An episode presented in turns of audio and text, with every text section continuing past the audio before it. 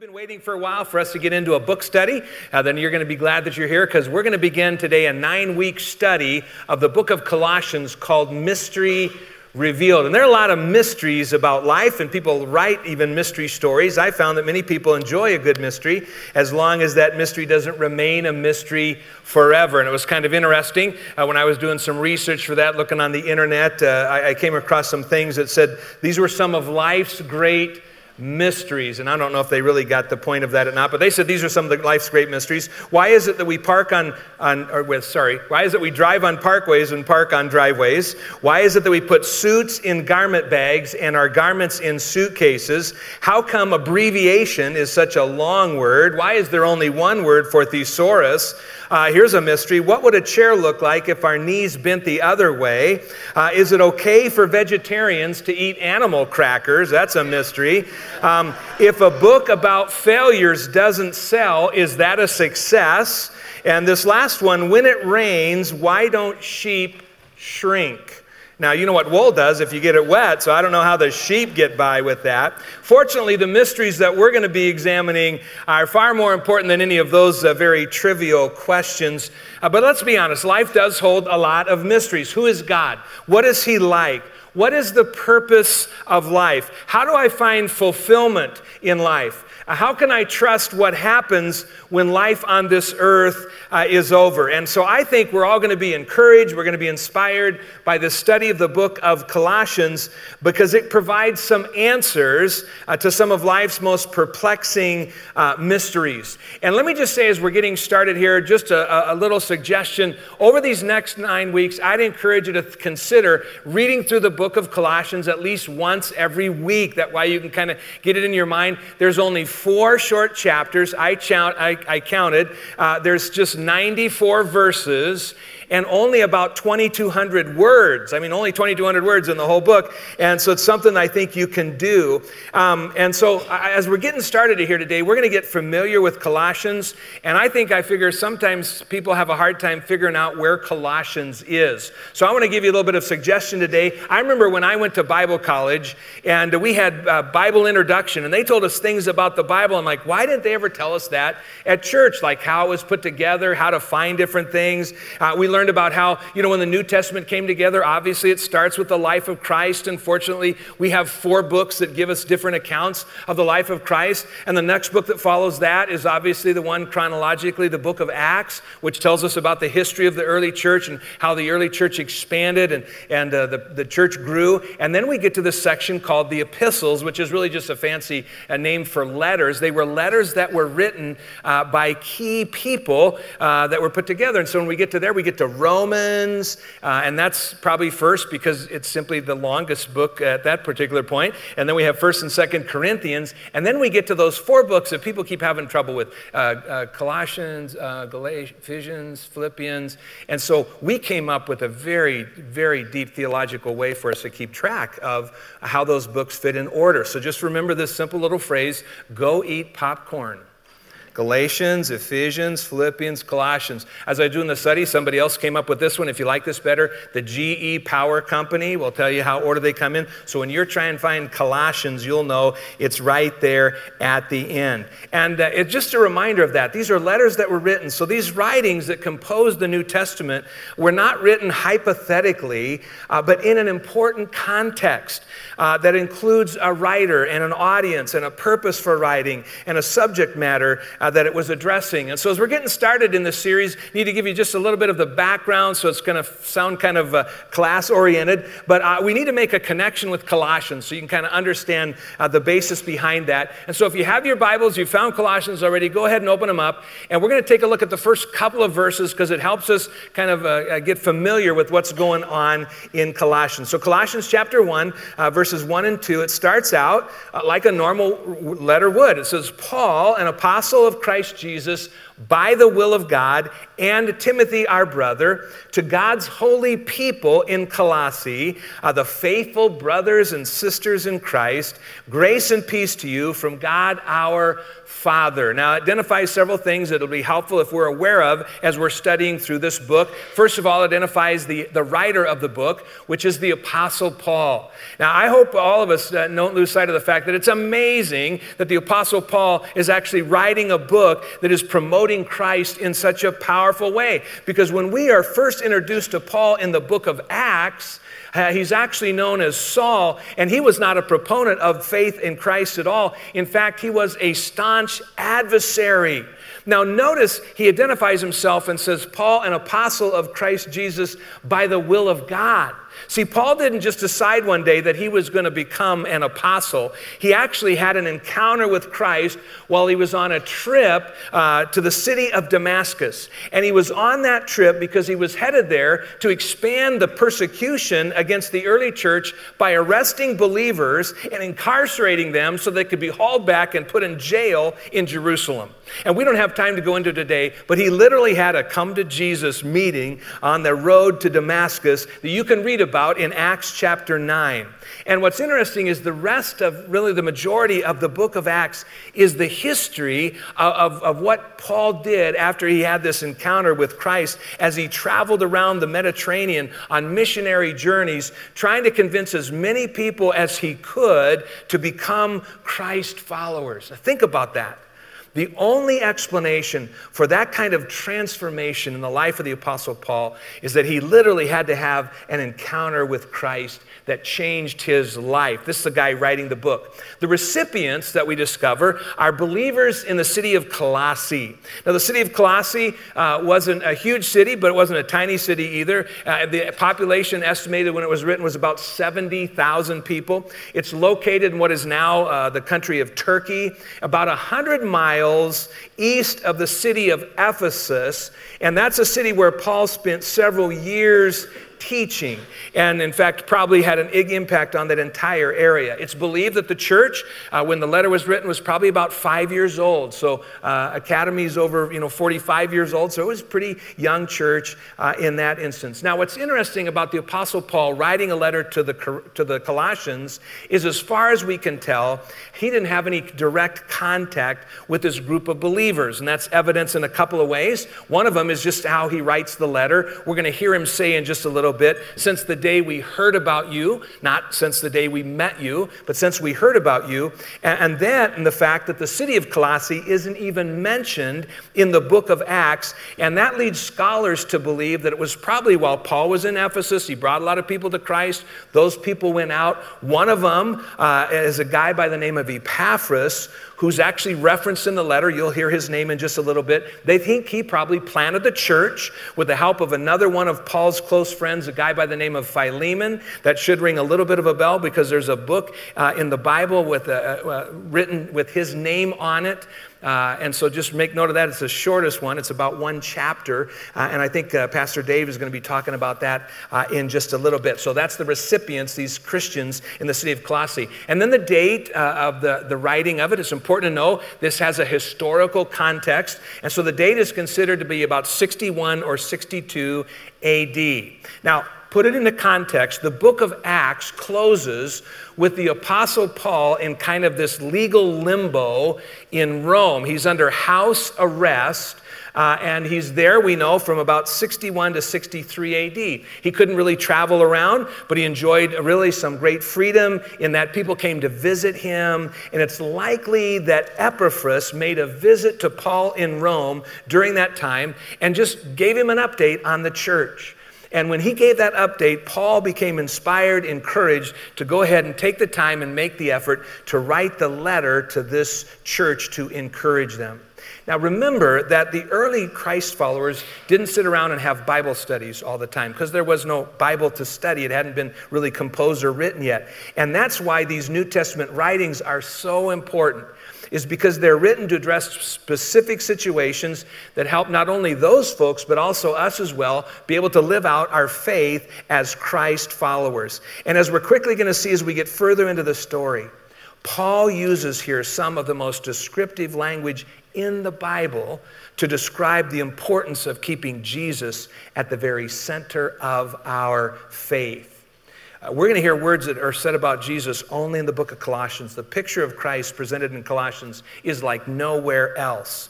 Uh, which brings me now to the purpose of the letter of Colossians, which again is a pretty short book, but it's pretty powerful at the same time. And so here was the purpose of the letter. I think it was to remind believers of a very important kingdom equation. Kids learn new school and math, or, or math in school, and uh, they get things you know going there. But here's here's a, a great kingdom equation that you're going to hear throughout this study.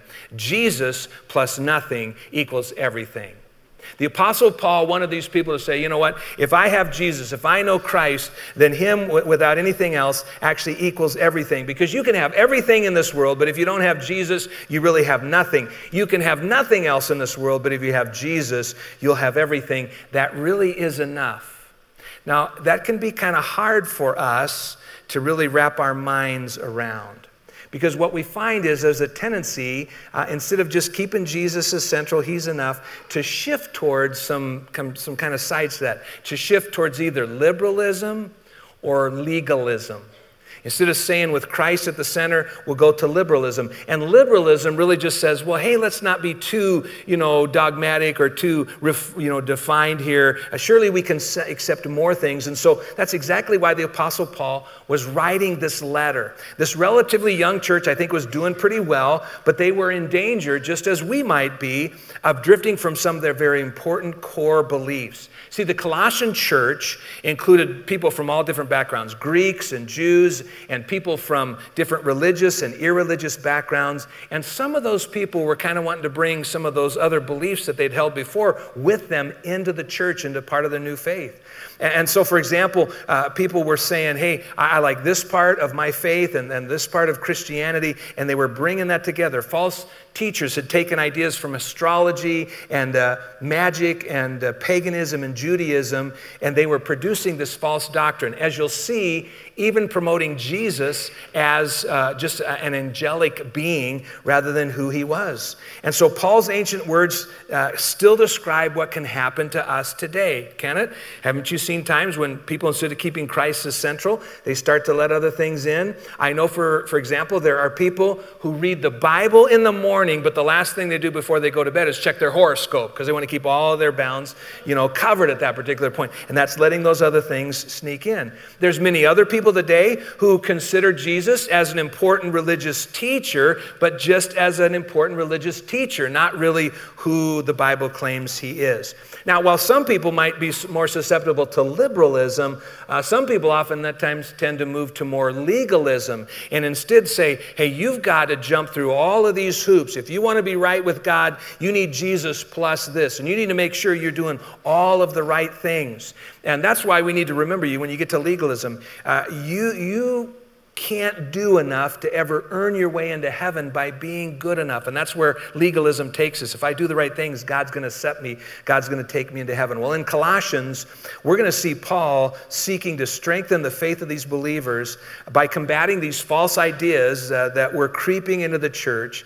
Uh, and so his teaching is, is positive, there's encouragement, but there's also some important doctrinal uh, teaching as well as some clear warnings. Now, the reason that we're calling this Mystery Revealed as, as a, a series is that there are four times in this very short letter where Paul uses the word mystery and says, We're going to learn what this mystery is all about in connection with Christ. And now, some 2,000 years later, Paul's ancient words still deliver a message important uh, for believers today. And so, here's our theme that we're going to be talking about uh, of the series Mystery Revealed God's divine plan for redemption and completion and purpose in Jesus Christ. If you're kind of wondering, hey, what's life is all about? What's the meaning of life? What's the purpose of life? Who's God? What's He all about? Well, we're going to answer those questions uh, in this study of Colossians. And so I just say, if you want all of God's best in your home, in your workplace, in the church, and in your personal life, then Colossians will teach you the pathway to a whole new you. And so let's go ahead and jump in and read a little bit more and see kind of the direction that Paul begins to take as we get to verse 3 of Colossians chapter 1. He identifies who he is and who he's writing to, and then notice what he says.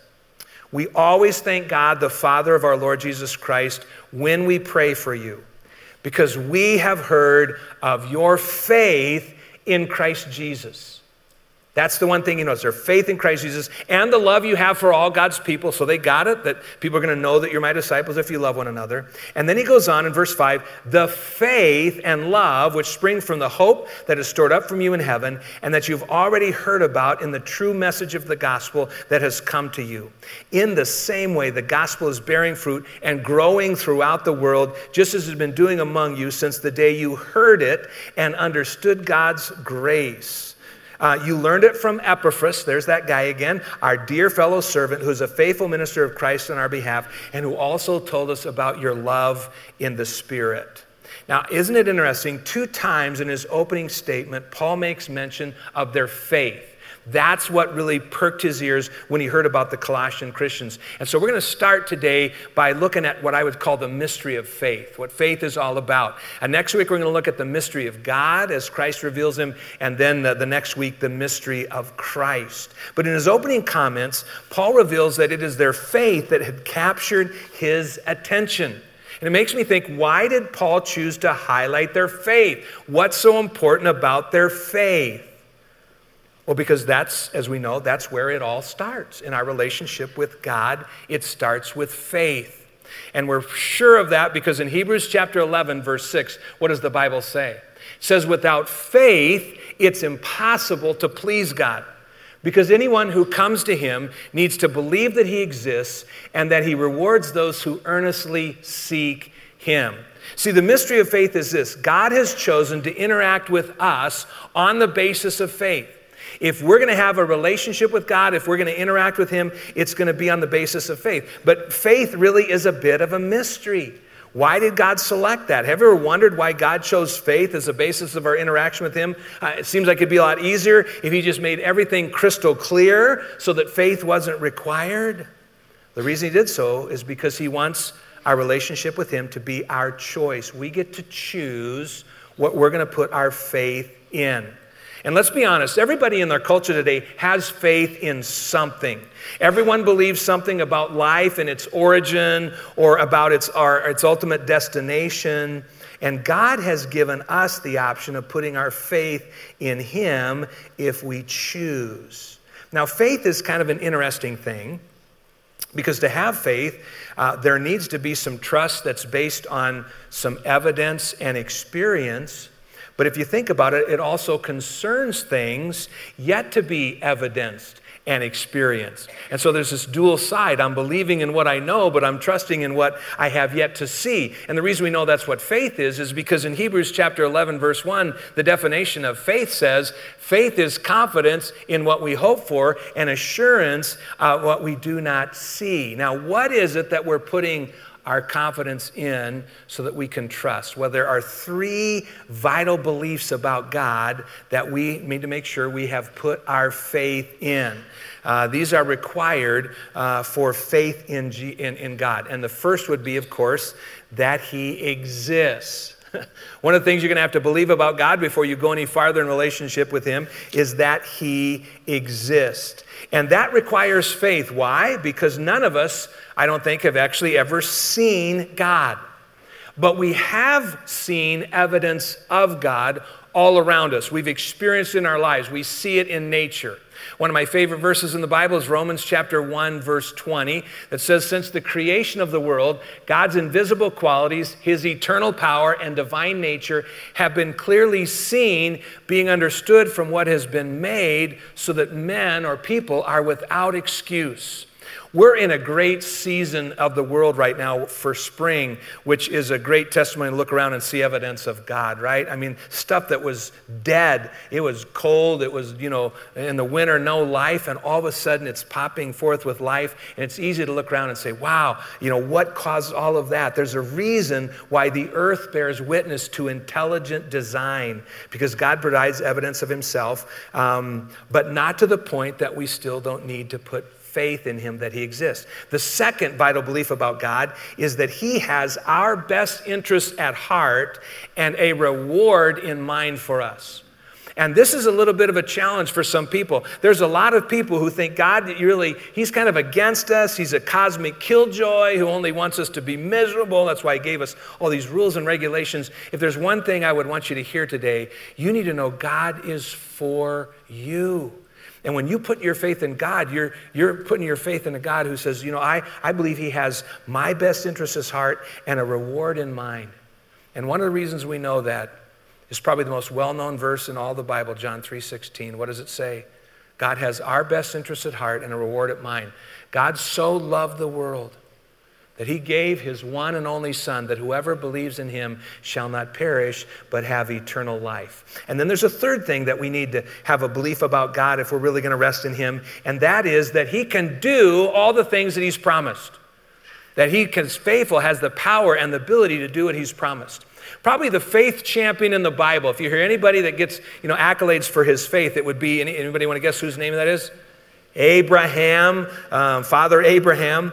And against all hope, Abraham believed that he and his wife Sarah could have a child because God promised it, even though they were both nearing the century mark in age. And here's how that faith is described in Romans 4 20 and 21. It says, And yet he, Abraham, did not waver through unbelief regarding the promise of God, but was strengthened in his faith and gave glory to God, being fully persuaded that God had the power to do what he promised. That's part of the mystery of faith. Now, let me explain something before we go on, and then I'll give you a picture, hopefully, of what I think that kind of faith looks like. The goal of faith is not the elimination of risk. See, the, if, if, if, we want, if we want to be able to know for, you know, for certain where we're going and without there being any risk, it's just not going to happen. That's the nature of faith. Um, there's no such thing as risk free faith, but that's the part where God wants to say, I want you to trust me. I want you to trust me. And, um, you know, I've noticed sometimes as we get older, that gets a little bit harder for us, but kids probably get it the best of all. And you know, I was thinking here a while back, it's been a long time since I've been able to show you a picture of my grandkids. And a week and a half ago, we were in St. Louis visiting our grandkids, and our little grandson, Lincoln, who's two years old, showed me what faith is supposed to be like. We were building this play set, and before we could get it done, he was crawling up to the top, and on the count of three, just leaping into my arms. And so I thought, you got to see that because he is so cute. And actually, we're going to show it to you three times. well, because it's really fast. And so we're going to show it to you one time at normal speed, one time in slow motion, and then another time at normal speed. Now, watch this. This is faith.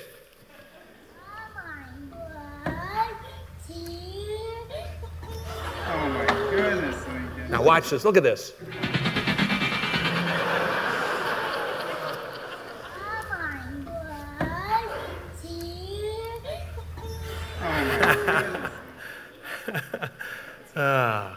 That's what faith looks like. Now, if we have that kind of a faith, we're going to have a healthy faith in God. And what's interesting is the Apostle Paul, as he goes on in the book of Colossians, as he writes, he actually provides a kind of a snapshot or a picture of what a healthy faith looks like. And so let's go on and read from verses 9 through 14 and watch for these. You're going to see these five things that he says uh, demonstrates what a healthy faith looks like. He says, For this reason, since the day we heard about you, we have not stopped praying for you. We continually ask God to fill you with the knowledge of His will through all wisdom and understanding that the Spirit gives. And I want to take a break real quick. You're the first service I thought I had time to give this to. Uh, but just a reminder sometimes you ever wonder, I don't know what to pray for people. You know, Lord bless Mary and take care of Bob and watch over Sue. Um, sometimes one of the best places we can do is go to the Bible and say, hey, how was the Apostle Paul praying for people? What was he praying for people? And take a look at what he prayed for. And, and notice he says, we continually ask God to fill you with the knowledge of his will. How about praying that for some of the people you'd like to grow in Christ? That God would fill them with the knowledge knowledge of his will.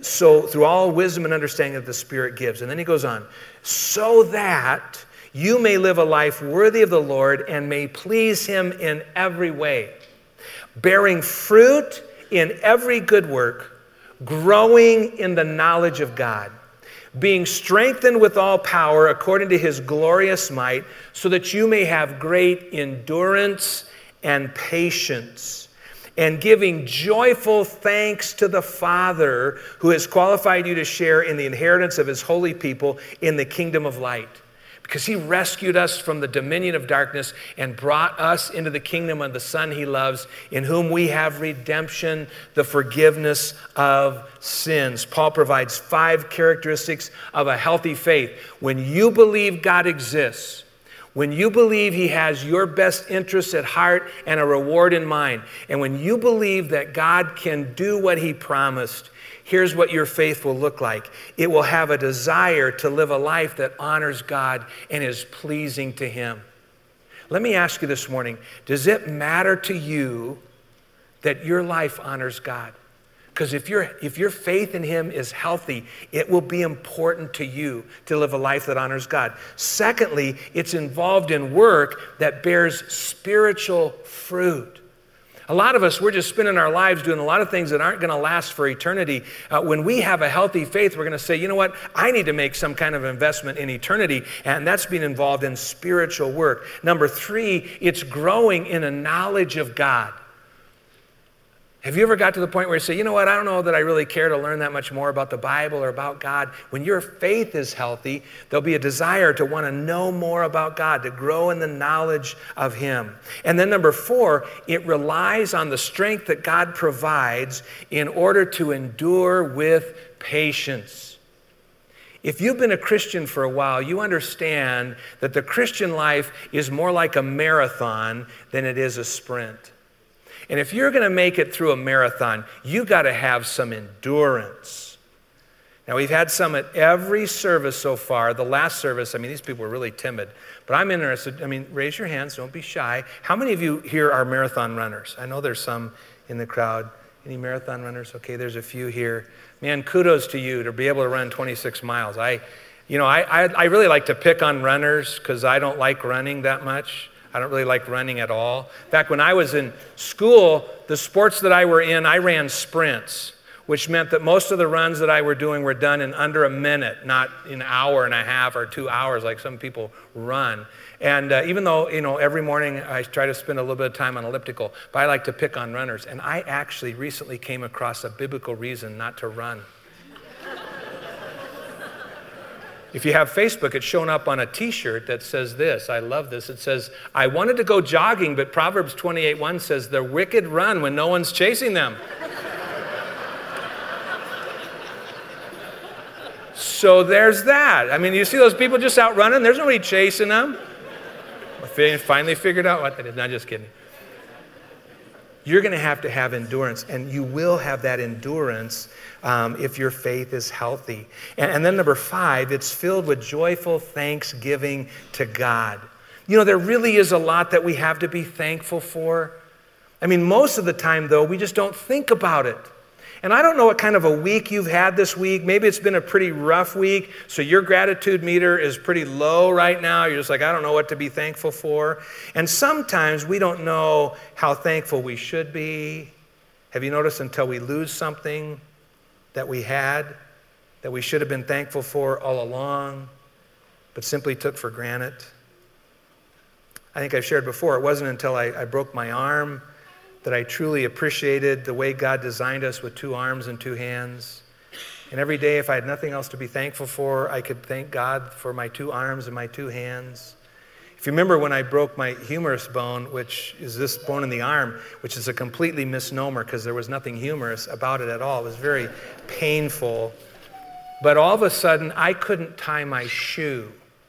I, I couldn't put deodorant on myself. And I thought, you know what? When was the last time I just thanked God for my hand or for my arm.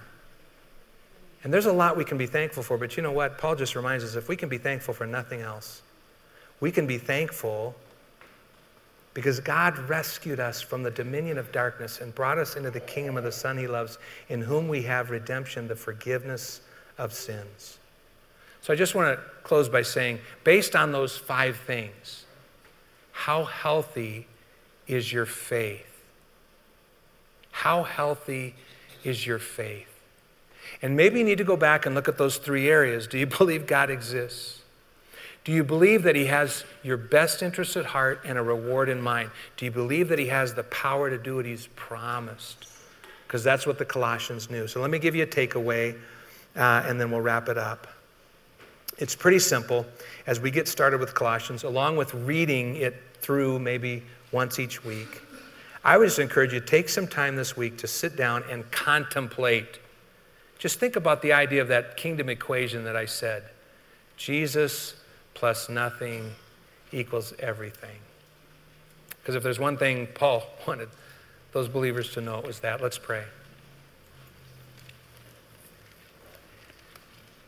Father, we thank you for a time just to come together today to worship you, to get our hearts and our minds in tune with where they need to be. We've come from a, a world of work and life and family and home and so many different things, and it's easy just to let uh, the importance of our faith in you slide. And so I pray today uh, that we would uh, understand how important it is if we're going to walk in faith, uh, to be able to put our faith completely and our trust in you. Guide us, Father, as we begin this journey through Colossians. Thank you for its truth, for the power of its message, and pray that it would permeate our lives and that we really could come to the point where we believe that your Son Jesus, if we have nothing else but Him, we really have everything. Lead us to that place of faith and belief. In Jesus' name we pray. Amen. Amen.